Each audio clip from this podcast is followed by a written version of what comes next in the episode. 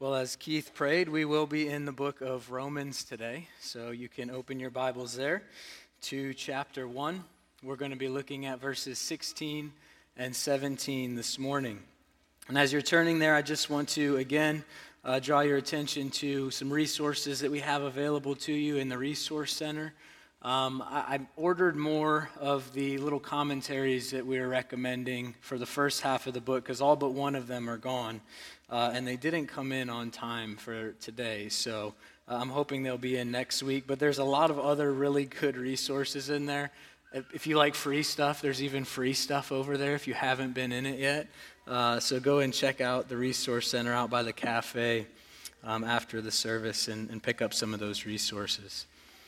Let's go ahead and just look at these uh, two verses here. Let's read over them and then pray again for the Spirit to, to lead us.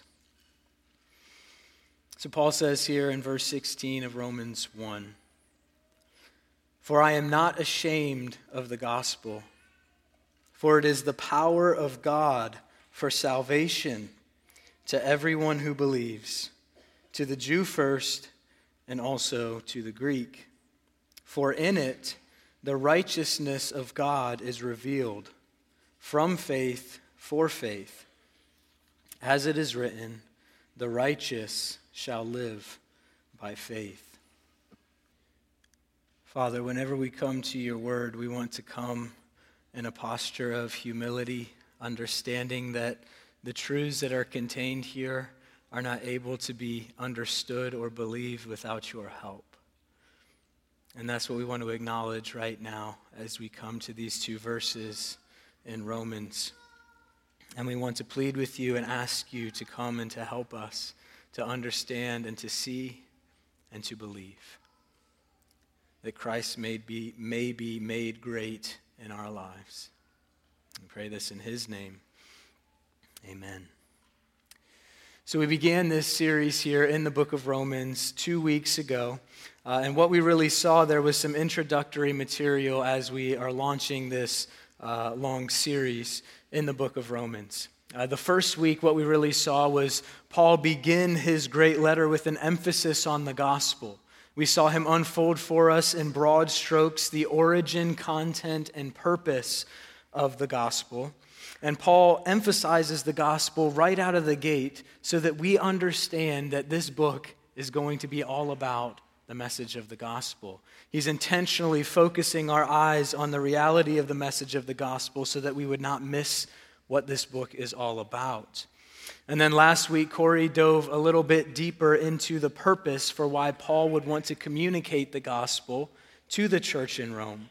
And he showed us that Paul had desired to go on a missionary journey to Spain and that he was wanting to garner the support of the Roman church as he went. And he also wanted to unify the church by presenting a consistent and unified message of the gospel to them. And all of this, of course, for the glory of God. Paul, most of all, wanted to bring glory to God in both of these things. And that was the, the first 18 or 15 verses, rather, of, of chapter 1.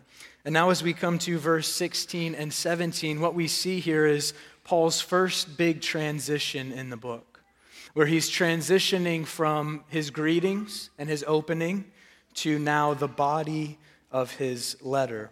And that's what these two verses really comprise for us.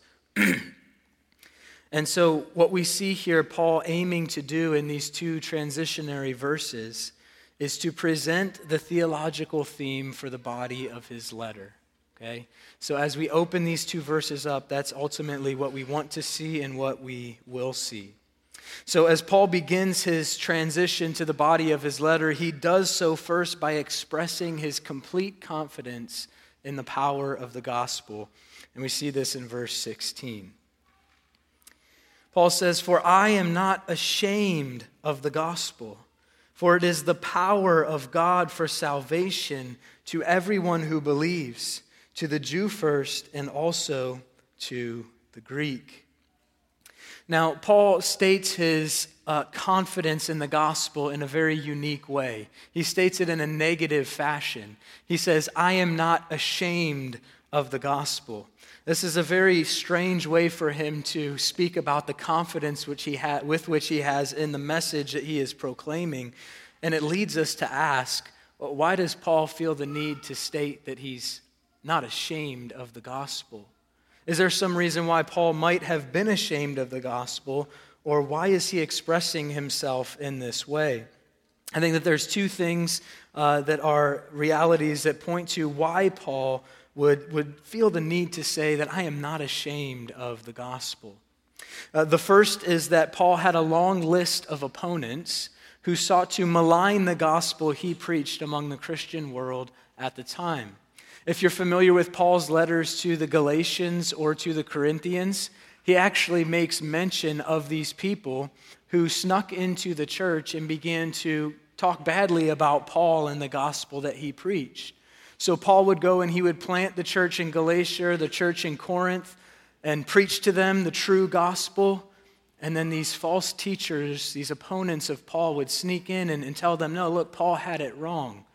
And that's why we see in, on the occasion of Galatians and 1 Corinthians, Paul felt the need to write back to his church and say, look, you guys have moved away from the gospel. You need to return to what I first proclaimed to you. And although Paul had never been to the church in Rome, it's very possible that these opponents and this kind of bad reputation that Paul had gained could have spread into the church in Rome. And so, this, this uh, affirmation of Paul's boldness and confidence in the gospel, I am not ashamed of the gospel, might have been a subtle refute of the false claims of his opponents. And saying, although they say I should be ashamed of this, I'm not. I'm not ashamed of this gospel. But the second thing is also that the gospel message itself contains truths that are shameful and foolish in the eyes of the world. And this was definitely true in Paul's time, but I want to consider a couple of the ways that our world tells us that the gospel is foolish. Now, our world is much more secular than Paul's was, and so they would have had different things to quarrel with the message of the gospel. But, but consider what the gospel says and how the world pushes back to it. The gospel says that we have failed spiritually and we have failed badly. So badly, in fact, that there is nothing that we can do to save ourselves. That's what the gospel tells us. How does the world push back to that? Well, you have to first prove the fact that you're a spiritual being, right? We're not even spiritual beings. We're just made up. I mean, the evolutionary process, right? We're just made up from uh, our ancestors and from, from scum that developed over millions and millions of years. We're not spiritual beings. That's foolishness. That's shameful, right? The gospel says that we are so wicked that only somebody dying for us could save us. Wait a second. You, you can't tell me that I'm sinful. You can't tell me that I'm wrong. You can't decide that for me. I decide what's right and what's wrong. That's foolishness. That's silly. That's shameful, right? Have you ever heard anybody say something like that? The gospel proclaims that Jesus is the only way to God. And in the religious or spiritual part of the world in which we live in. When you talk about the ex- exclusivity of Jesus, you're, you better get ready for a fight, right? It's arrogant, isn't it? To proclaim that Jesus is the only way to God. You see, in the eyes of the world, much of what the gospel proclaims is foolish. And brothers and sisters, I have to ask you the question of how confident you are in the gospel. Do you, like Paul, express this uh, bravado and unashamed confidence in the gospel? Or when the world pushes back to the message that you believe, do you shrink back? Displaying that indeed you are not that confident in the gospel after all. Paul, in the midst of personal opposition and the world's ridicule, is doubling down on his confidence here. I'm unashamed. I am not ashamed of the gospel. Now, it's right for us to ask if Paul is so unashamed of the gospel, where does he find this immense boldness and confidence in the gospel? Where does it stem from? Well, I think that first, Paul's confidence in the gospel rests in what we saw back in verses 1 and 2. Remember how we saw that the gospel is a message from God? Paul's confidence in the gospel was rooted in the fact that he knew that this was not a man made message, but was a message from God himself, that it had divine origins. And this would have caused Paul to be very bold about the gospel and ought to do the same for us. And remember how he demonstrated this by showing the consistency of the gospel from the Old Testament and what God proclaimed there to what he is proclaiming now in the New. We'll see a little bit more of that here as the text continues on. So, Paul would have found his confidence in the fact that the message he was proclaiming he knew came from God and not from man. But not only this, we also see as verse 16 goes on that Paul says his confidence in the gospel rests in its power to save. This is what he says. For I am not ashamed of the gospel. Why? For it is the power of God for salvation to everyone who believes. Now, Paul not only saw the power of the gospel at work in the lives of those whom he preached to, as he goes out to unreached people groups and he's preaching to them the gospel and they're believing in Jesus and they're getting added to the church, Paul is actively seeing the gospel at work.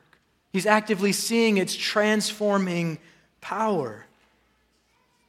But more importantly, Paul saw the power of the gospel to change his own life. And I think that that's what gave him the most boldness in the proclamation of it, is because it changed him. Or if you were here last week, you remember that Corey read through Paul's conversion story in Acts. And we saw how Jesus appeared to him and how the gospel infiltrated the hardness of his heart and changed him. Changed him so radically, mind you, from one of the worst persecutors of the church to perhaps the greatest church planter and evangelist that history has ever known. That's a powerful message. To change somebody so hard hearted, to make them a killer of the church and transfer them into very much a creator and builder of the church. You see, this personal change through the gospel gave Paul immense boldness in its power to save. And we can't miss the principle that is being laid out here for us. We cannot have confidence in the power of the gospel if we have not experienced its power in our own lives.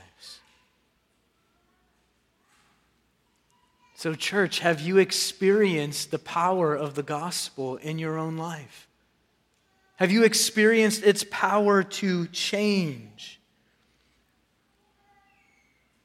Have you experienced the power of the gospel in relation to the removal of the guilt and shame for the things that you think and say and do? Are you still carrying around that baggage? Have you experienced the power of the gospel to create a peaceful and reconciled relationship between you and God? Do you sit here this morning confident that you have been changed by the gospel and therefore you are in right relationship with God? A relationship of peace and reconciliation. Have you seen the gospel come into your life and begin to change your desires, change the things you long for, change the way that you live your life, change the way that you prioritize what you're going to be about as a person in this world? Have you experienced the power of the gospel? Its transformative power. If you have not, you cannot miss what Paul is going to go on to say here that there is great power in the gospel and that it can even change you this morning. Now, we cannot leave this verse, verse 16, without also considering what it means that the gospel is the power of God for salvation. I believe that the gospel is the power of God for salvation for really two reasons. It is the power of God for salvation because of what it says to us and because of who says it.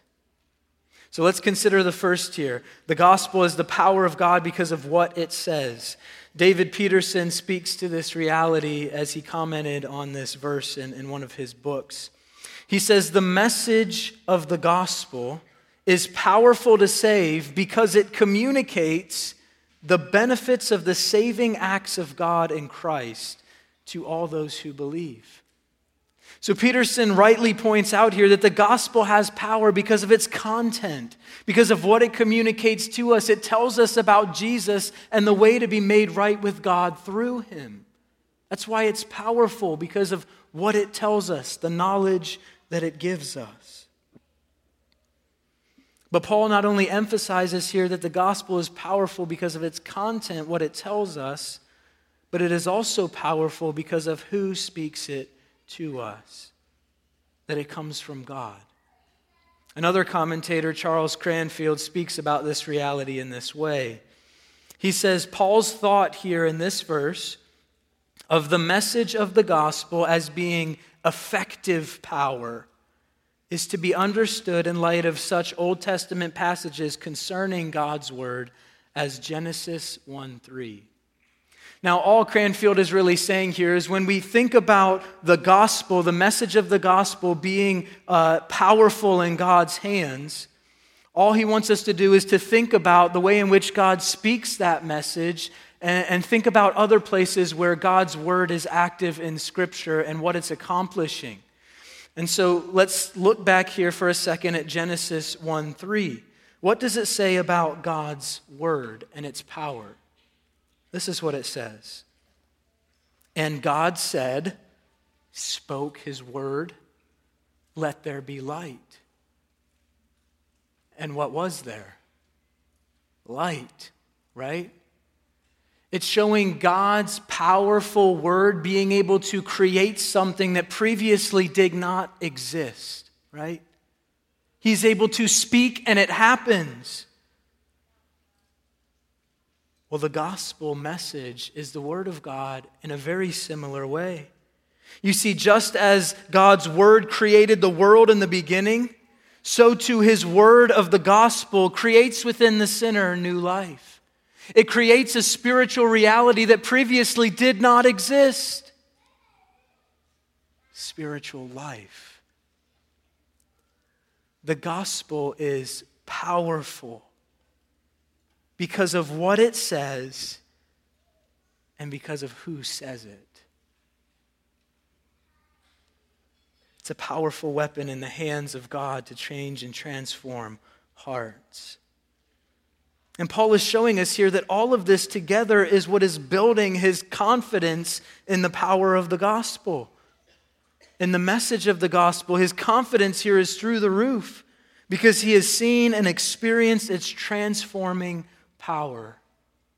And because he knows it is God's word to man. And because it is God's word, it is powerful. So, Paul here has begun his first major transition by proclaiming his unashamed confidence in the power of the gospel. And now, as we move into verse 17, he reveals the theological theme that the rest of his letter will explore. So let's look here in verse 17. Let's read from the, the beginning so that we get the flow.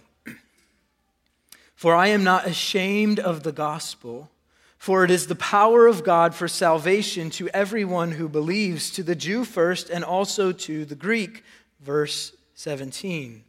For in it, that is in the gospel, the righteousness of God is revealed from faith for faith. As it is written, the righteous shall live by faith. Now, the theme that Paul aims to unfold throughout the entirety of, le- of his letter is uh, he is speaking of it here in relation to how the gospel reveals to us the righteousness of God.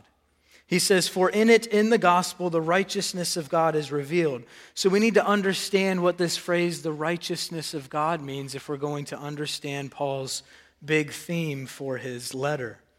So, what does it mean that in the gospel, the righteousness of God is revealed? Now, I want to say here before we jump into this uh, that when Paul uses the phrase the righteousness of God in the book of Romans and elsewhere in some of his other letters, he often uses it to mean different things. And I'm hoping that as we come to each different usage of it, that we will make that clear as we go along, how he's using it differently. But what I want to do here is just show you how I believe he's using it in this, this verse and how it crafts the theme for the rest of his letter. So, whenever you see the righteousness of God in Romans, don't necessarily think that it means what I'm saying it means here. You've got to consider the context that's around it. So, again, the question what does it mean that in the gospel the righteousness of God is revealed? I think it means this here. I think it means that the gospel reveals how God is able to make sinners righteous before him. How God is able to make sinners righteous before him. Now, this understanding of the righteousness of God tells us that the gospel reveals to us how God is making sinners righteous, how he is actively doing this. Now, how does the gospel flesh out this reality? Now, just understand that if you get confused by this, that's okay, because Paul's going to spend a lot of his letter unfolding the very realities that we're talking about here. So if you're like, that was too quick, you got to slow down, that's what the next, like, I don't know, six months are going to be about. So just hang in there, all right? How does the gospel flesh out this reality that God is making sinners righteous before him?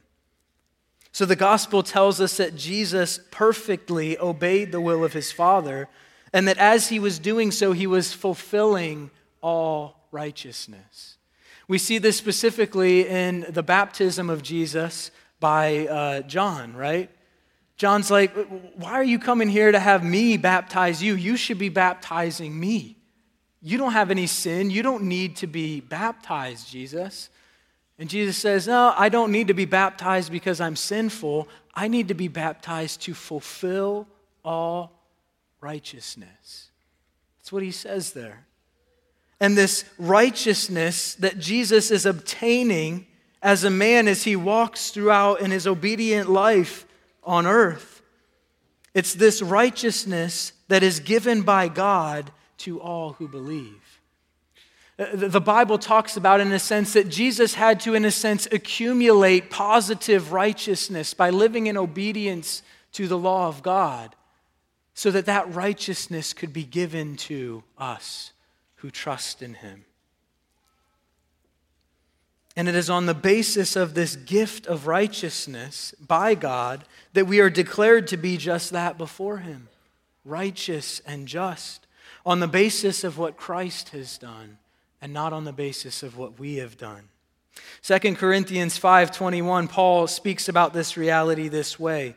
He says, "For our sake he that is God made him that is Jesus to be sin who knew no sin, so that in him in Christ we might become the righteousness of God. Paul is showing here this beautiful and amazing exchange that happens when faith is put in Jesus. He takes our sin and we are given his righteousness. That's the reality that Paul is talking about here.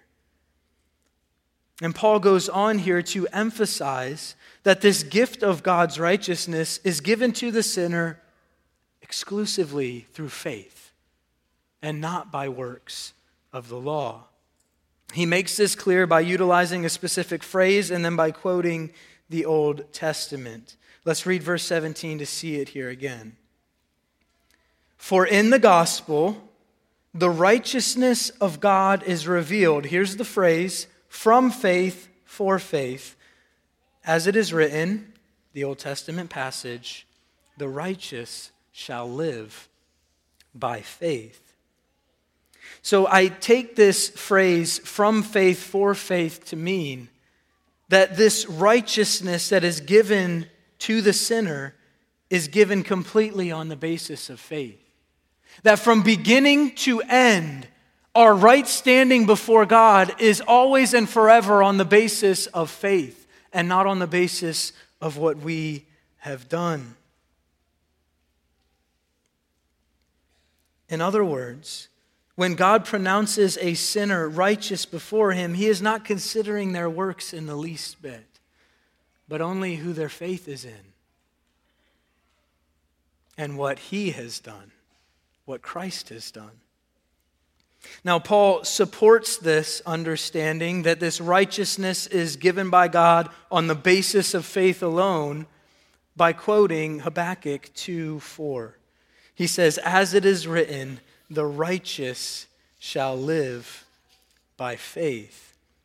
Now, in this verse in Habakkuk, in the original context, uh, Habakkuk is contrasting a wicked person who is trusting in himself with a person who has both been made righteous by his faith and who is living the life of faith in God.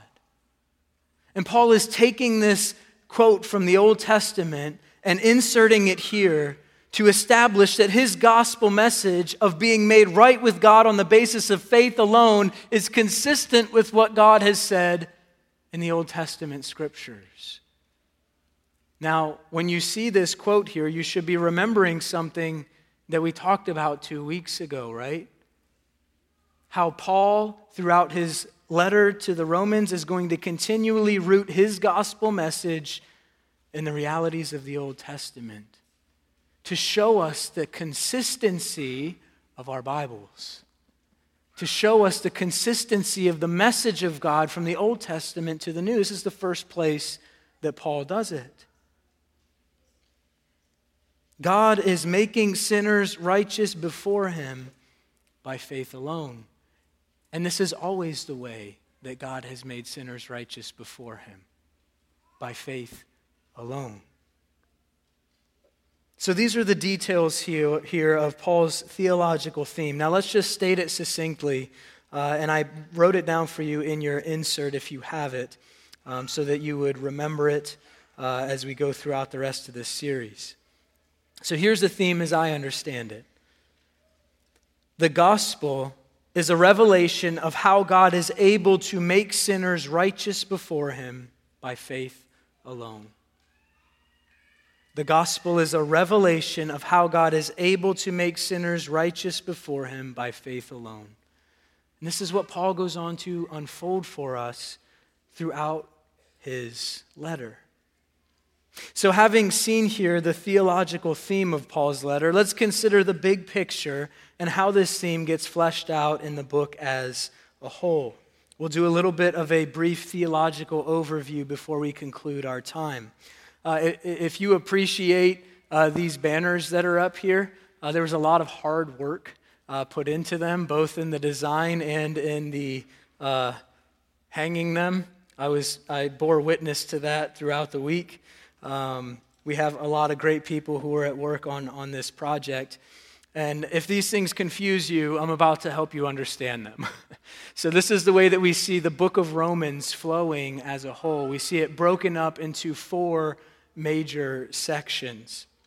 And so, what we really need to ask ourselves as we look at these is how does the book of Romans present how God is able to make sinners righteous before Him on the basis of faith alone throughout the totality of His letter? So, we see this beginning, actually, we'll see it begin next Sunday uh, as we enter into verse 18 and beyond of chapter 1, where we see Paul begin this big section on justification which takes us through most of chapter 5. And we see here that Paul demonstrates the sinfulness and the unrighteousness of mankind. It's pretty, it's pretty dismal reading, at least for humans, because it really reveals to us the depth of our sinfulness for about three chapters. But that makes the gospel, the good news, really, really sweet when we understand how sinful we are. And so, Paul, with introducing the righteousness of God here, is going to move right into how man is unrighteous and stands in need of this gift of righteousness from God. And then in the course of those same chapters, 1 through 5, Paul is then going to present how justification or this gift of righteousness can be given to us through faith in Jesus. And this is the gospel's application for the sinner. It's the gospel's application for the unbeliever, the one who does not believe in Jesus, showing them that they desperately stand in need of him and showing them what Jesus has done to change that. Paul then makes a transition in chapters 6 through 8 to a section on sanctification, on how the gospel applies to the life of the believer. In these chapters, Paul really calls us to live in light of the righteous and just status that we have been given by God in Christ. He says that just because God proclaims you and declares you to be righteous and just in His sight, doesn't mean that you actually live that way. You have to go on a process and a journey of sanctification. And what he seeks to do is he seeks to apply gospel truths and realities to our lives, the lives of believers, so that we might walk in greater obedience to him. And in these first two sections, if you recall what we talked about the purpose of the gospel being two weeks ago, to bring about what? The obedience of faith among those who do not believe and among those who do believe. We see the first half of Romans really bringing together this idea of the gospel's application for both the sinner and the saint. And then as Paul moves into chapters 9 through 11, our third banner here, he really begins to defend God's handling of the Jewish people in order to justify the gospel proclamation to all people indiscriminately. He brings up some charges and accusations from the Jewish people and deals with them there, ultimately showing how the gospel is meant to be proclaimed to all people, regardless of their ethnicity, regardless of their social status, regardless of anything. The gospel is for all. And then in the last section of Romans 12 through 16, we see this uh, idea of transformation. And what Paul really goes on to do is he, he takes all of the gospel truths that he's presented in chapters 1 through 11, and then he begins to take those truths and apply them to the life of the church and us as Christians and the way that we view the world around us. That the gospel is not just about our own personal lives and the way that we're growing in holiness, but the gospel is for life that it transforms and changes the way in which we see and interact with the world around us.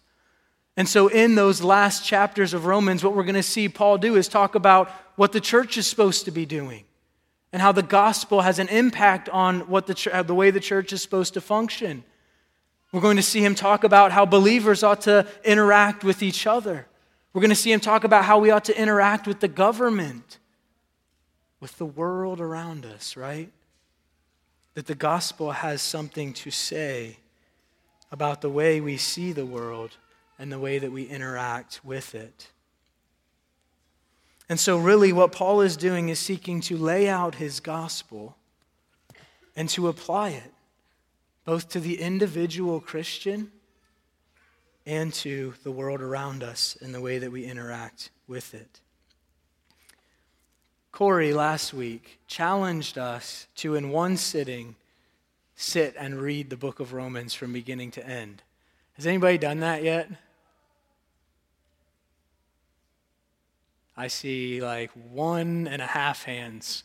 I'm not sure what the half hand was for. Maybe they weren't super confident if they made it all the way through. I don't know. Uh, I would strongly encourage you to do that this week. It doesn't take that long. Sit down and read it to your kids. Uh, it would be really, really helpful for you to see this flow, to see how the book of Romans is ultimately unfolding this theme that we have seen here in Paul. Uh, listen, guys, we're going to be in this for a while, so it's going to benefit you to get, get a good, better picture of what's going on here. And so, if you want this study to be meaningful for you, get the big picture. Go home and read it today. It'll be very, very helpful to you. Uh, I'll tell you this it was, it was actually um, when we were in the hospital with Zeke, uh, it, was, it was a little bit uh, strenuous. Um, but also, we just got a lot of time to chill and hang out with him, and he just kind of slept. And I took to reading some scripture to him. And in preparation for our series in Romans, I just read through the book of Romans to him. And man, it was so illuminating to see, like, oh man, this really is really helpful to be able to see the big picture flow. And I mean, he can quote it word for word now, so um, no, I'm just kidding. Praying that God does his work through getting the scriptures in him. So, this is the big picture overview. These banners are going to be really helpful for us because when we get out of this text here this morning, we're going to dive down into the weeds, okay? And it's going to be really helpful for us to remember where we are in the spectrum of what Paul is seeking to communicate. And these banners are going to keep us focused on that big picture reality. Okay, as we conclude here, I don't want us to miss what Paul is really emphasizing in these two verses. Again, he is showing us his complete confidence in the power of the gospel because it is the powerful message of a God who is able to make sinners righteous before him. And this is truly the heart of the gospel how God is reconciling man to himself. And this is what Paul is going to unfold. And I would just leave you again with the question that I asked you before How confident are you in this gospel? I think that's something very important for us to consider. I think that Paul was confident in the gospel partially because he knew it so well. And if you sit here today and you're like, you were talking about justification and God giving uh, his righteousness to people, I didn't understand any of that. You're probably not very confident in the gospel. But there's good news. We're going to walk through Romans. And I'm praying, we are praying, that we all at the end of this come out saying in an unashamed manner that we are confident in the gospel of Jesus Christ. That's what we want, and that's what we need. So let's pray that the Spirit begins at work in us now. Father, thank you for the beautiful message of the gospel and its power to save. Because it is a message that tells us about the glories of Jesus and what he has done and reveals to us the depth of our need for him. But it is also powerful because you speak it. And with your word comes power. And so, Lord, we pray that you would speak the gospel into our hearts creating deeper confidence in you and in this message, and creating greater depths of holiness and obedience to you as you increase our faith through seeing the gospel more clearly. Lord, give us the strength that we need. Give us the boldness that we need to not only live for you but to proclaim this gospel to those who need it. Work in us in this way as we continue throughout this series. Create within us this confidence. I ask these things in the name of Jesus. Amen.